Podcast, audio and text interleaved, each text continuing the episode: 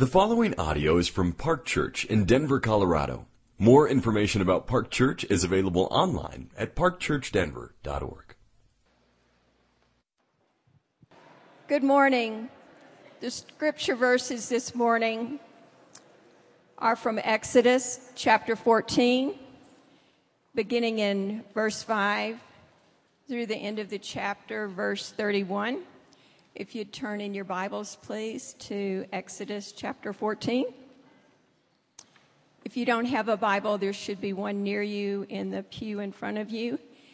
And if you don't own a Bible, please feel free after this service to go to the info table in the gallery and you can rec- receive a Bible from Park Church as a gift.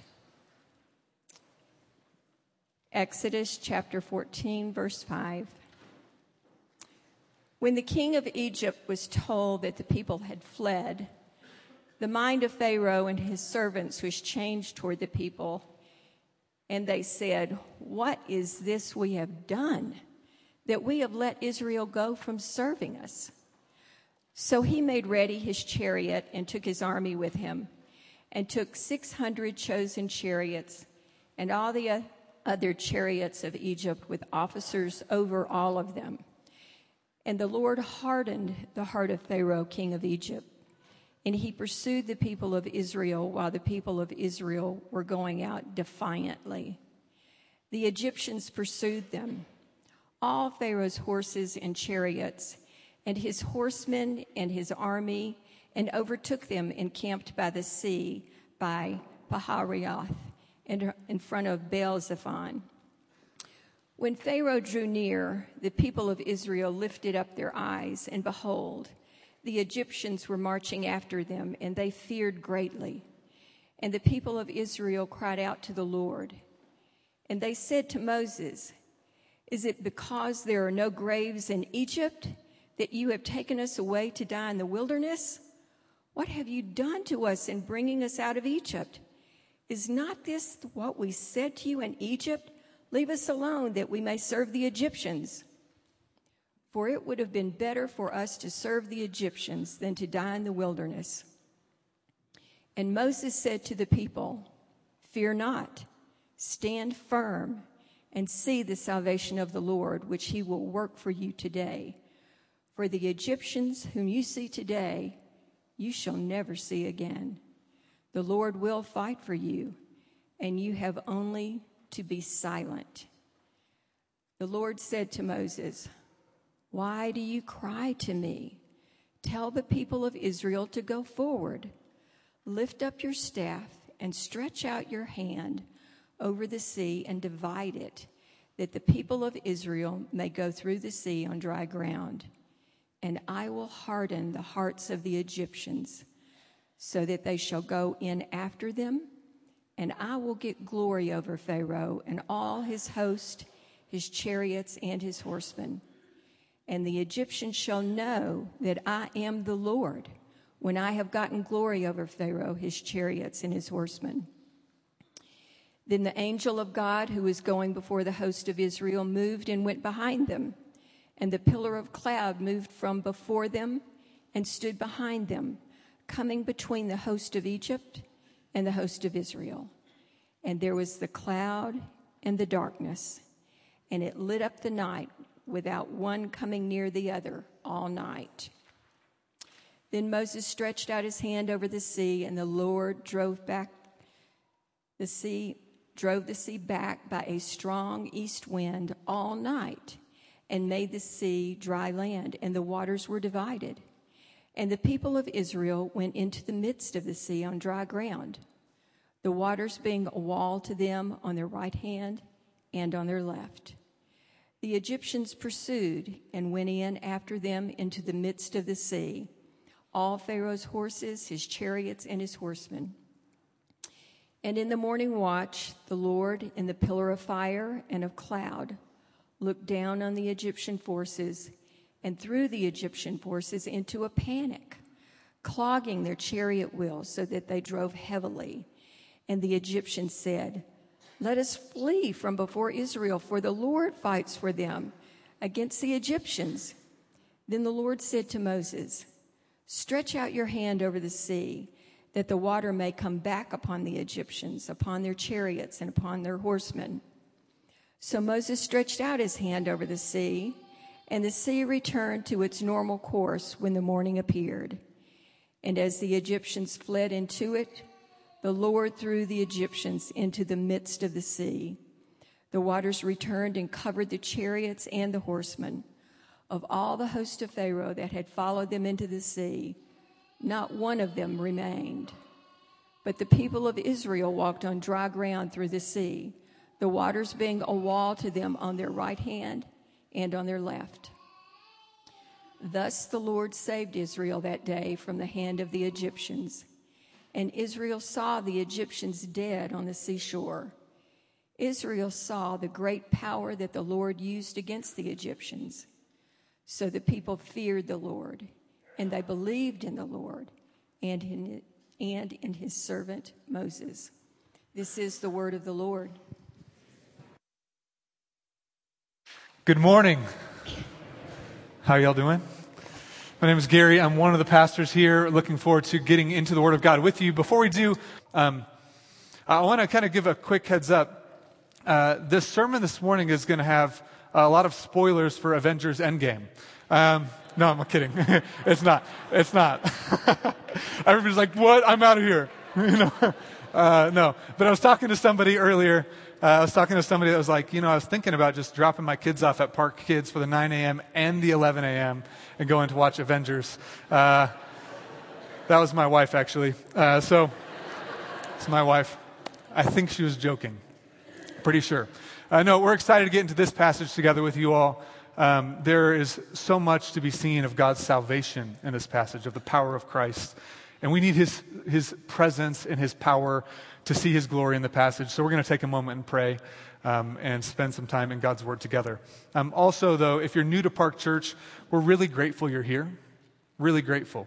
It's a courageous thing to walk into a new community that's maybe a little bit foreign or maybe Christianity's new to you. So to walk into a place like this takes a step of courage. Uh, we're thankful that you're here and we'd love to get to know you.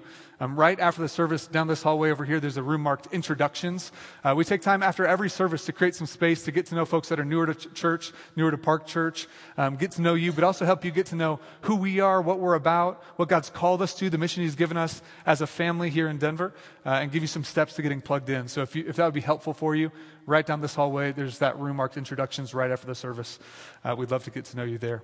And let's take a moment and slow our hearts down before the God of the universe and ask for his help today.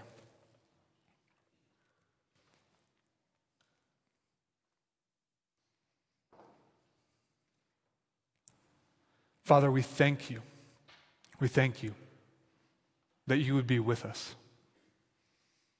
That you wouldn't leave us in our rebellion where our hearts are fickle and wandering and frail, where our doubts sometimes just creep in uh, and we turn yet again away from you. Thank you for your faithful presence, that you would continue to pursue us with your love and with your power and with your nearness. We're praying, Holy Spirit, that you would do powerful things in us today. Uh, there are people in this room that have never known you, that are continuing in this sort of uh, relentless pursuit of building their own life apart from you. Maybe it's failing, maybe it's falling apart, maybe they're blind to the destruction that's happening in their own soul or maybe even around them. God, would you open up eyes this morning? To see your grace, your power, your love. Uh, that Jesus is the way to life. Jesus is the path. Um, Jesus is life. And so I pray you'd awaken people to that beautiful, beautiful reality this morning. And for your children, as we continue to learn what it means to follow you and we continue to wander away from you, um, we thank you for putting these, these walls, these barriers in our life that remind us of our dependence on your power. Would you this morning, would you redeem people? Would you rescue people from the bondage that comes when we continue to turn away from you? Would you set people free and lead us into your life? Pray you do powerful things, not just in us this morning, but as you work in us, that that power would, be worked through us in this city for your glory, for your kingdom's sake, we pray. In Christ's name, amen. I want you to consider the possibility that your mom lied to you. Your mom lied to you. Maybe, maybe.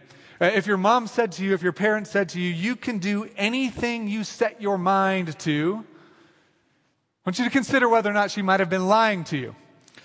You know, it's actually Benjamin Franklin that said that first, and that sort of like motto, and some versions of that motto have made their way around society and have kind of permeated the sort of air that we breathe as, as Christians or people in this society in this age. And I want you to consider whether or not it might be a lie. Now, like, definitely, definitely, big ideas, having big ideas plus determination and perseverance c- can lead to accomplishing significant things in life. Like, I'm not trying to say that. I'm not trying to crush your dreams. I'm not trying to, like, join that little voice in your head that says you can't do anything. Like, I'm not trying to do that. I'm trying to bring us into a reality, into a reality that maybe that message isn't entirely healthy. In fact, I heard uh, one kind of cultural anthropologist talking about uh, this, this dynamic, and, and he talked about going into bookstores, and at bookstores in the self help section, he would, he would kind of lump the books into two different categories. One are the types of books that say you can do anything, and essentially what they're doing is they're, they're putting the bar of what you're capable of above you and saying you can do more. You can do more. You can do more. You can do anything.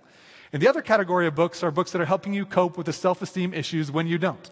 Like, uh, like I can't do it. I'm failing, and I'm, you know, and, and that's kind of like the dynamic that we that we actually experience in, in our culture around us. This this sense of like I can do anything, I can do anything, I can do anything, but then we run up against the reality of our inadequacy, of our inability to do all the things that we think we ought to be doing. And what I want us to consider is that in God's Word, what we learn about the path to freedom is that the path to freedom ironically involves surrender. It involves surrender. That, that as we consider what it means to, to be free, what it means to experience life, what it means to flourish, that it's not as much work, work, work. The Bible gives us a different path, and it involves surrender. In fact, the heart of this passage today, which is really the kind of the pinnacle of the Exodus, it is the Exodus proper. This is the getting out of Egypt section of Exodus. We're at like the, the peak of our journey, of our hike through this story. The, the core of this message is that true freedom is found when we surrender to the power and the love of God. True freedom is found when we surrender to the power and the love of God. And so, as we look at this passage, there are so many things to be seen. In fact, it could be said that this passage in Exodus kind of sets the basic framework through which we're supposed to understand salvation. If you attach it to what we looked at last week with the Passover and the shedding of the blood of the Passover lamb, that through this, this blood that has been shed by this Passover lamb, this blood that was painted on this, this doorpost and this lintel that, that actually cleansed the people and actually allowed the Lord himself to provide pr- protection and atonement and forgiveness, that the people would be delivered from judgment, that passage leading into this passage of the crossing through the Red Sea um, kind of creates for us a paradigm or a framework through which we're supposed to understand what it means to know God, what it means to experience deliverance and freedom in life in His presence. And so we're going to talk about that this morning and really in three sections from this passage. And you could, if you want some like tags for it, we're going to talk about out of Egypt, through the waters, into life. What it means to get out of Egypt, what it means to go through the waters, and what it means to enter into life. And so if you, if you close your Bible, I want you to keep it open. And we're going to look um, first at what it means to come out of Egypt. In particular, when we're talking about coming out of Egypt, we're talking about surrendering your idols. Surrendering your idols. I want you to keep your Bible open. We're going to actually uh, start in verse 5, and then we're going to look at a couple other sections here from chapter 14. But I want you to look at this again. This is the people of God who had been in captivity to the Egyptians. They had been in bondage for 400 years, really, by the time they leave, 430 years in bondage in Egypt. They're experiencing oppression, they're experiencing affliction, they're experiencing pain and brokenness. As we've looked at week after week, not just outside of them from the Egyptians, but they've also found themselves assimilating to the idols or the gods of Egypt. They've found themselves not, not worshiping their God, the God of Abraham and Isaac and Jacob, but they found themselves actually kind of incorporating the value system of Egypt of this broken kingdom separated from God and trying to create a life apart from God, just like the Egyptians around them. That they're experiencing brokenness outside and a brokenness inside from which they've needed to be delivered, that they're begging for God to deliver them. And so, God, through what we looked at last week, brings these incredible acts of judgment 10 plagues, culminating in this very devastating plague the death of the firstborn sons in all of the land of Egypt. And the Israelites, like we looked at last week, were as worthy of that judgment as the Egyptians. Their only uh, entrance or access to mercy wasn't through their superiority, but it was through the blood of the Lamb. It was through the sacrifice of a substitute, a, a substitutionary sacrifice through which they could be spared from the judgment that they deserved, cleansed for the presence of God, and prepared to enter into his presence. And so it's from that passage that they then leave Egypt and they're on their way out of Egypt. And look at what happens in verse 5. Now, when the king of Egypt was told that the people had fled, the mind of Pharaoh and his servants was changed toward the people, and they said, What is this that we have done? That we have let Israel go from serving us? Saying, What do we do? We had this kingdom where we had power, we had glory, uh, we had uh, the ability to create our own life and create our own city and create our own civilization apart from this Yahweh, whoever he is. And we are committed to that. And now we've let the people go. And he's kind of forgetting why he let the people go, which he's been forgetting time after time, plague after plague, as he continues to harden his heart. And yet again, we see that this hardening of his heart is inside the plan of God to show the power of his judgment, that the Egyptians would know that he is the Lord. In verse 6, so he made ready his chariot, and he took his army with him, and he took 600 chosen chariots and all the other chariots of Egypt with officers over all of them. He took his strongest army, his greatest power. In verse 8, and the Lord hardened the heart of Pharaoh, king of Egypt. We looked at that a few weeks ago. The Lord is in total control here. This is according to the plan of God. There's something that God wants us to see in his design of the events of the Exodus. And the Lord hardened the heart of Pharaoh, king of Egypt, and he pursued the people of Israel while the people of Israel going out defiantly. The Egyptians pursued them, all of Pharaoh's horses and chariots and his horsemen and his army, and he overtook them and he encamped, uh, he, and he encamped at the sea. Uh, what's happening in this passage is even after the people have experienced this deliverance, even after they've experienced this redemption, which is to be purchased out of slavery, and the cost was the blood of the Lamb. After they've experienced this redemption, even so, the Egyptians are still committed to pursuing them. That this kingdom of darkness, this kingdom of brokenness, isn't content like, oh, fine, finally go and be free. There, there's actually a commitment, there's a desire by the powers of darkness to pursue the people and not let them go. It's an external power, an external pressure to get people to return to Egypt. Okay? And you understand that. You've experienced that, that there are powers outside of us. There are powers of darkness that aren't like, oh, they trusted in Jesus. I guess we'll just let them go. That there are actually powers of darkness that make their way not just through spiritual forces, but through those spiritual forces at play in society, where there are cultural um, kind of callings that are beckoning people to return back to trying to build a life apart from the presence of God. We've talked about this week after week after week, that this kingdom of darkness is kind of governed by or is saturated with this desire to build your life, to build significance, to build value, to find love, to find security, to find rest, to find joy, not with God, not in God's presence, but in creation with the things we can accomplish by our own power.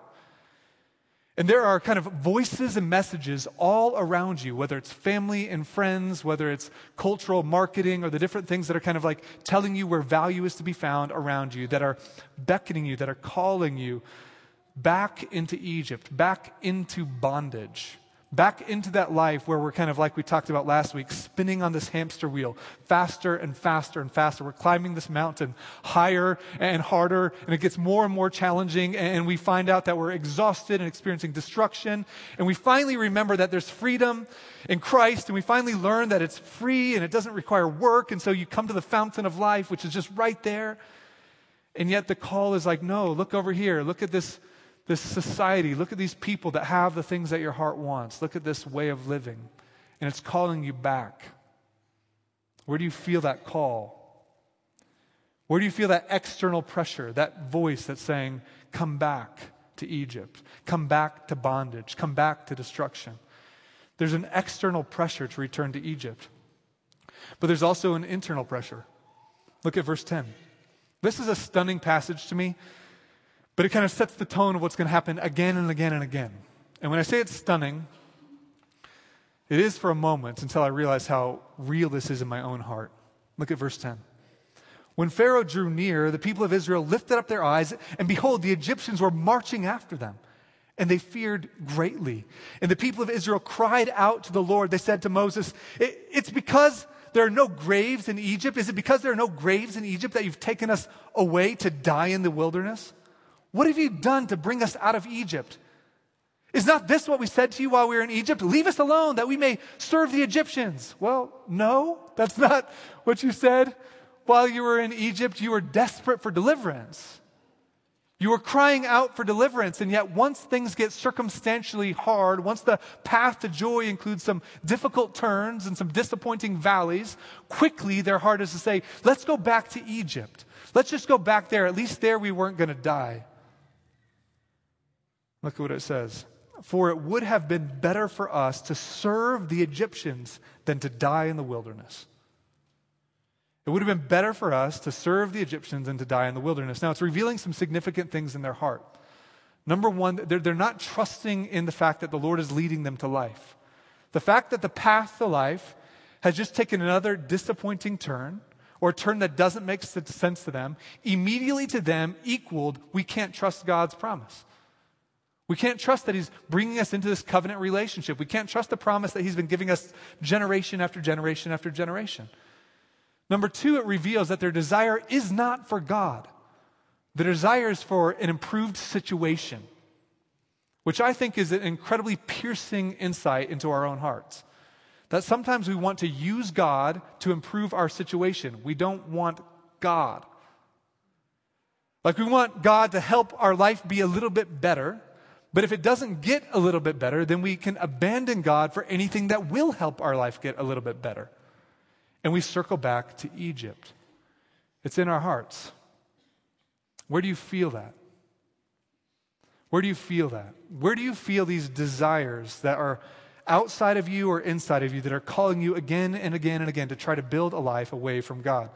Now, we've, we've been talking about this a lot throughout this series, and we're going to kind of highlight it again in the second half of Exodus when we start seeing the, the heart of the people, even once they get out of Egypt, the heart of the people to turn back to false gods. But I want to I want to maybe give you a tool, a tool to help you understand like what is that for my heart? And the tool is just to, to trace your emotions. To trace your emotions. Emotions are a gift. They're, they're good, they're natural. So we have love, we have sadness, we have anger, we have fear. And those emotions can be pointers to our idols. Because love is this ultimate desire. Love comes from a position of desire. And so many things are attached to that love. When that thing that we desire is lost, now we feel sadness. Now we feel sadness. When that thing that we desire is being threatened, now we feel fear. Or we feel this anxiety when it feels insecure. Or when that thing that, that we love has been taken by another, now we feel anger. Right? And so when we feel these emotions, in particular, kind of controlling emotions, not just kind of ordinary emotions, but controlling emotions that are governing everything about us, let those be for you a pointer to the things that you're looking to for life, the things that you think will give you life. Often it might be something about acceptance, or it might be something about control. Maybe stuff has happened in your life that you feel insecure and you feel out of control. So your whole life is kind of aimed at reestablishing your sense of control. And if your sense of control is, is threatened, then you're going to get angry. If, your if your control is lost, you're going to be devastated. If your control is, is, is in any way kind of like being taken from you, you're going to respond with fear and anxiety. And in that kind of like moment, you're seeing what is this craving that I have? This craving for control, or it's love, or it's acceptance, or it's glory. Like what you want is just admiration from people. You don't even care if they love you or not. You want to be admired. And these things govern us. And when we see our emotions rise up, it doesn't mean necessarily that these are th- like all bad things we're desiring, but it means that they've taken a place of worship. And God is in the business of setting us free. And so the question I want to ask you as we consider this this morning is what are those idols for you? What are the things that are capturing your heart? And do you want to be free? Do you want to be free? Like, we have to slow down and say, Where is my heart entrapped? Where am I in bondage? And do I want freedom, or will I continue to work hard in Egypt for that which will never satisfy? And it will lead to destruction, it will lead to pain, it will lead to loss. Do you want to be free? And the path to freedom is going to involve surrender. And that's what we're going to see in this second section as they go through the waters. They're going to go through the waters, and in this path through the waters, the way the Lord has kind of made this whole experience of redemption is through this experience of surrendering to His power. It's surrendering to His power. That through the waters path is a surrendering to the power of God. Look with me, actually, we're going to go up to chapter 13. Look at verse 17 and 18. Here's what it says It says, When Pharaoh let the people go, God did not lead them by the way of the land of the Philistines although that was near. For God said, Lest the people change their minds when they see war and return to Egypt. But God led the people around by the way of the wilderness toward the Red Sea. And the people of Israel went up out of the land of Egypt equipped for battle. Now, here's what's happening. If, if you think about Egypt, kind of on the southern side, or on the kind of the north side of Africa, northeast Africa, you think about the Mediterranean Sea, the land that God's promised them is, is northeast of them. It's going to be going along the Red Sea through this land called Canaan. That's where they're headed towards. That's the land that the Lord promised. That's where the Lord's kingdom would be built. And He had promised that land, but the Lord says, this land is full of warfare, and if they go there and they immediately see warfare, they might turn back to Egypt. So I've got a better idea. I'm going to lead them head first towards a massive body of water. And you can just like imagine the people of Israel, like, okay, we're not going to the Canaanites or we're not going to kind of have these battles good. And, and they're kind of like walking and they're like, are we?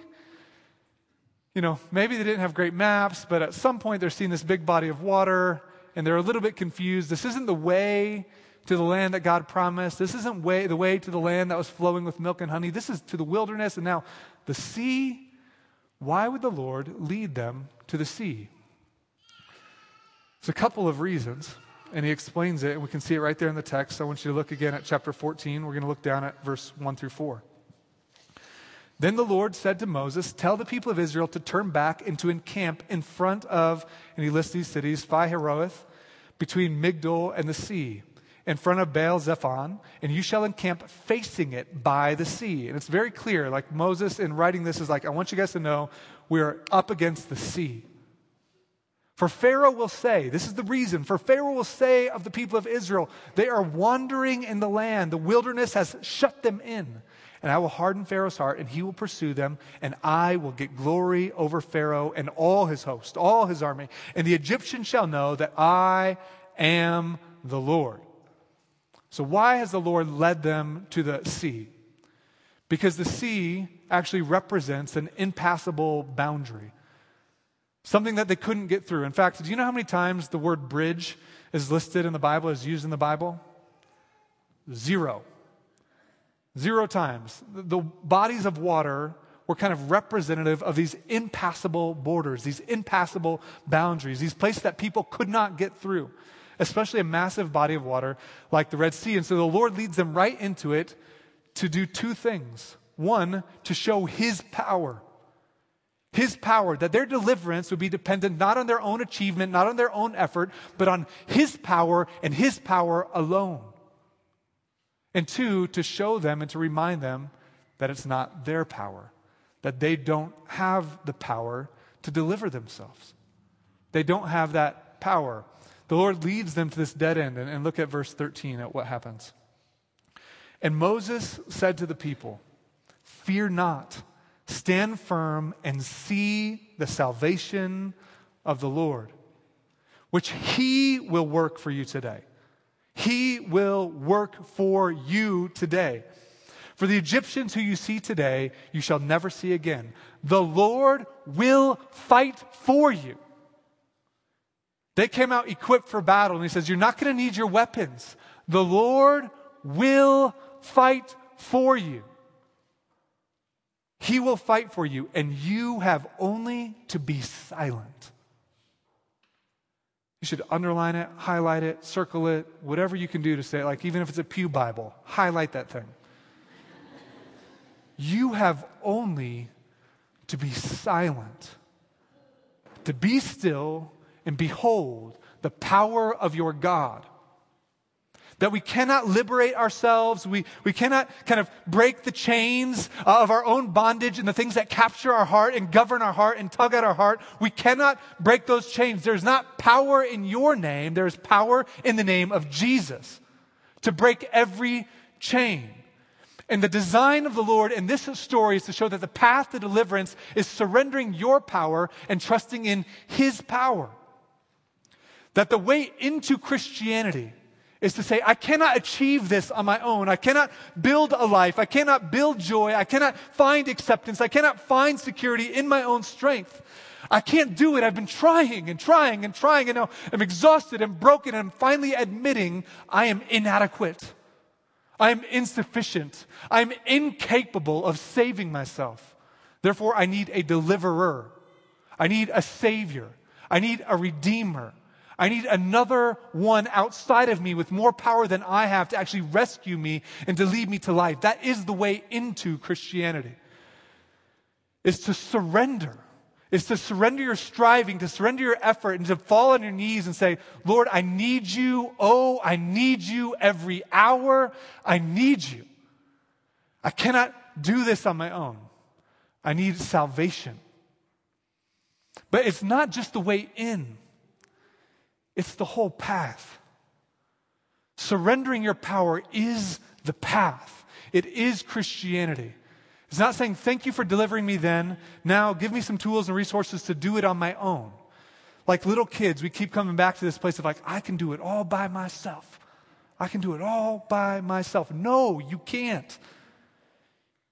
And so the Lord continues to bring these impassable boundaries into our life.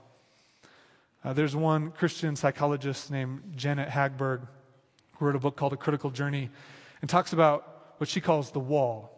Guys like Pete Scazzero talk about the same thing this, this wall, this place of like when we're feeling our inability to keep achieving and accomplishing and growing and advancing our life and improving our life. And we finally kind of run up against the edge of our capacity, the edge of our ability, the edge of our strength. And we cannot get past this thing. We, we cannot make this thing happen. And we finally feel this like absolute dependence, this brokenness, and we've hit the wall. We've hit the Red Sea. Not just for the first time, but we've hit it again. And the Lord has designed it. He has designed it to teach you to trust in His power. Like I'm desperate for a relationship. I'm desperate for love, and, and I'm not getting the relationship that I long for. And I'm desperate for career advancement. I'm desperate for financial security. And I'm desperate to be healed physically. And I'm desperate for these things. And, and, and I cannot achieve it on my own. It might be because the way that we're trying to achieve it is through our own power in created things. And the Lord brings us to the Red Sea of surrender. He brings us to this place of, I cannot do this. And it's possible that as He opens up and parts that sea with His power, that the other side of the sea is not what you expect it to be, which is why it requires surrender. Because it's possible that love isn't found in a new boyfriend or girlfriend. It's not found in marriage, or it's not found in the career advancement, or it's not found in financial security, and it's not, it's not found in like the things you can achieve. It's found in His presence. And so, is it possible that the Lord has led you against a new wall? That there's a Red Sea, and it's not like, oh Lord, part the sea and give me the relationship that I always longed for. He can do it. I can do all things through Him who strengthens me. Like, get whatever I want through Him who strengthens me. That's not what that's talking about. It's surrender. Because everything you want is in Him, everything you want is found with Him. And that's what he's teaching the people of Israel, and it's what he will continue to teach them throughout their whole journey through the wilderness. He's teaching them of his power. And so the question I have for you is where are you hitting the wall? Where are you hitting the wall? Where, where is that Red Sea. And maybe for you, it's the, it's the first time ever. You have continued to pursue your life and try to build your life, and you've been running hard. You, you moved to Denver, Colorado. You got the job that you wanted when it's like not worked out, so you got two or three new jobs since then, and you keep trying because maybe it's like a new job will do it. Or maybe it's relationship now, and maybe it's just sexual activity, and maybe it's weed, and maybe it's what is it? Maybe it's just family. Maybe if you can just establish a family, maybe you need to settle down. Maybe you need to go back to the Midwest where you moved from, you know? Maybe the Lord has brought you up against a wall to teach you that it's Him. It is Him. It is Him that you need. And the Lord taught that to the Israelites. They were afraid. And the Lord says to Moses, Why are you crying out? Why are you complaining? Why are you turning back? Tell the people of Israel, go forward. And then this epic scene of the Lord calling Moses to hold the staff over the water, and the waters part, and the people of Israel walk through on dry ground, seeing the power of God. Some of them with really strong faith and awe and worship, some of them probably terrified that the waters were going to collapse on them. But nonetheless, beholding the power of God. Beholding the fact that their deliverance is not by what they could achieve, nor by the strength of their faith, but by the power of God. And the Lord leads them through the wilderness, and He leads them, or through the sea, and into this place of His presence, into the place of the wilderness where He's longing to meet with Him, to longing to meet with His people. In fact, in, in Exodus 4:21, what the Lord says is, "Let my people go, let my son go." Let my son go that they may worship me, that he may worship me. He's actually calling the people of Israel his child. And he's calling his child Israel through the waters into his presence where they get to experience covenant love, a love of God for them, that they get to experience the beauty of, of living in the presence of a God, of a father who loves them, who has power for them. Through the waters into this place of love where God welcomes Israel, his firstborn son, he says, into his presence. And it's that paradigm that we see what God's doing in all of it. That He's not just liberating us from bondage, He's actually bringing us into life, into new life. In fact, the New Testament will call it a new birth. And that's what this through the waters represents. You see, waters don't just represent these impassable boundaries, they also have this powerful theme all throughout the story. In Genesis chapter 1 and 2, you see God create life out of the waters, that He divides the waters above from the waters below, and then He divides the waters on the earth, and He brings out this kingdom, out this, this place where His people live in His presence. And He's part of the waters to create the world. And in rebellion against Him, people, people reject His reign and they start trying to build life on their own. And so the flood of Genesis 6, 7, 8 covers the people back over under the waters of judgment. But the Lord shows his mercy. He shows his salvation by saving a family, a man named Noah. And Noah and his family are on this ark of God's salvation, this ark of God's grace. And yet again, the waters part and land emerges, and a whole new creation begins, a whole new life. And this theme begins to emerge that the waters bring judgment and chaos and death, but God brings life out of the waters. He brings flourishing creation out of the waters. And so when Israel is parting through the waters and they're coming through the waters and there are these huge walls on either side of them and they come out on the other side and then the Egyptians follow them through the waters and the waters collapse over the Egyptians, bringing the judgment of God. But the people of Israel have been spared. Not because they were better than the Egyptians, but because they had been redeemed by the blood of a lamb because their debt had been paid, because their sin and their rebellion, they've, ex- they've experienced judgment put on another. And all of this is beginning to show us what this salvation is all about. That through Jesus Christ and through Christ alone, we get to experience this deliverance from judgment. In fact, when Jesus comes on the scene, he's baptized. As he comes up out of the waters, the Spirit of God comes down on him like a dove like resembling and kind of beckoning your mind to remember the creation where the Spirit of God hovered over the waters to bring life. And the Spirit comes down on, on him like a dove, and the Lord says over him, the Father, This is my beloved Son, in whom I am well pleased. This is the new creation in Christ. He is the beginning of all things new. There's no way to life, there's no way to joy, there's no way to pleasure, there's no way to security, there's no way to rest except for through Christ and trusting in Him, not in your power, but what He's done for you, because those waters of judgment that He came out of in His baptism closed back over Him on the cross. And He experienced the judgment of God that you and I deserved, where He was buried in death. And yet again comes out of death, out of the grave, out of the waters, beginning this whole new creation so that whoever comes to him could experience life and joy and peace in the presence of God, could be delivered from the bondage of sin, delivered from the chains, rescued from that dominion of darkness, and transferred into the di- dominion, the kingdom of God's beloved Son. And when we trust in him, we go into the waters of baptism, and his judgment is for us. And we come out of the waters, and his life, his new creation life, his resurrection resurrection power is given to us. His Spirit comes upon us, and God's declaration over you is Behold, my beloved Son, my beloved daughter, in whom I am so pleased. That I love you and I'm with you and I'm for you and I'm not against you and there's no condemnation for you. There's forgiveness and grace and cleansing in my presence because of the blood of the Lamb. This is the path to freedom. It is through Jesus Christ and Jesus Christ alone. And it's not just once when you come to Christ, it is again and again and again surrendering our rebellion, surrendering to his power, and then surrendering to his love. And that's where freedom is found. Like Dr. King said at the end of his I Have a Dream speech, the people of Israel would cry out, and we'll see this next week free at last, free at last. Thank God Almighty. I'm free at last. Let's pray.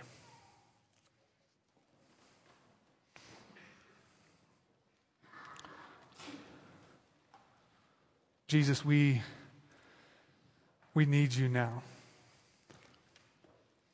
I just can't help but feeling just the weight of the fact that many in this room, including my own heart, we are so prone to return to Egypt that we, we feel situations getting challenging, and so we go back to trying build, to build our life on our own. There are some in this room who have never known you, have spent their lives, maybe decades, decades upon decades, even using things like religion to try to build this life by their effort, by their power. And I pray, God, you would help us to be a people that would fall on our knees and surrender. I cannot do this. I cannot save myself. I cannot free myself. I cannot rid myself of the guilt and the shame. I can't, I can't create life and security and love.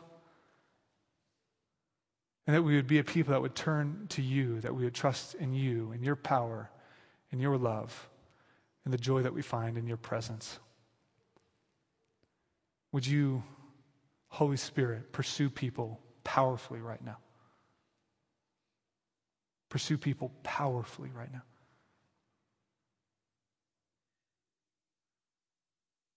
Friends, some of you need to hear the voice of God saying, Son, daughter, stop running from me.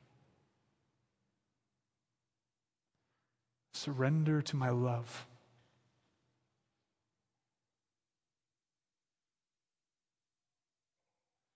Turn from the idolatries experience my grace.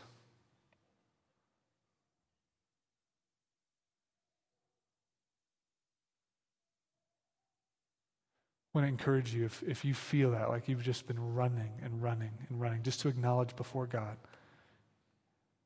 that God, I want to surrender. I want to surrender. I know it's hard. I know it's really hard. My heart my heart is in that battle often.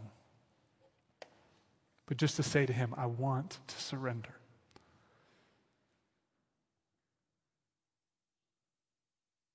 And maybe some here who have never known him, you think about hearing, maybe, maybe this news that there's a path to life and to joy and to love that doesn't involve your striving and your effort. Maybe that feels to you like good news today. Um, that's the power of God on you, which is beautiful that you would say to him, Lord, I surrender. I surrender my, my running away from you. I want you. I want to know you. And so, God, would you speak life? Would you speak healing? Would you speak redemption? Would you break chains this morning? Would you shatter the voices of the things outside of us and the desires of the things inside of us that would call us away from you? Would you draw people through the waters into life today, we pray? In Christ's name, amen.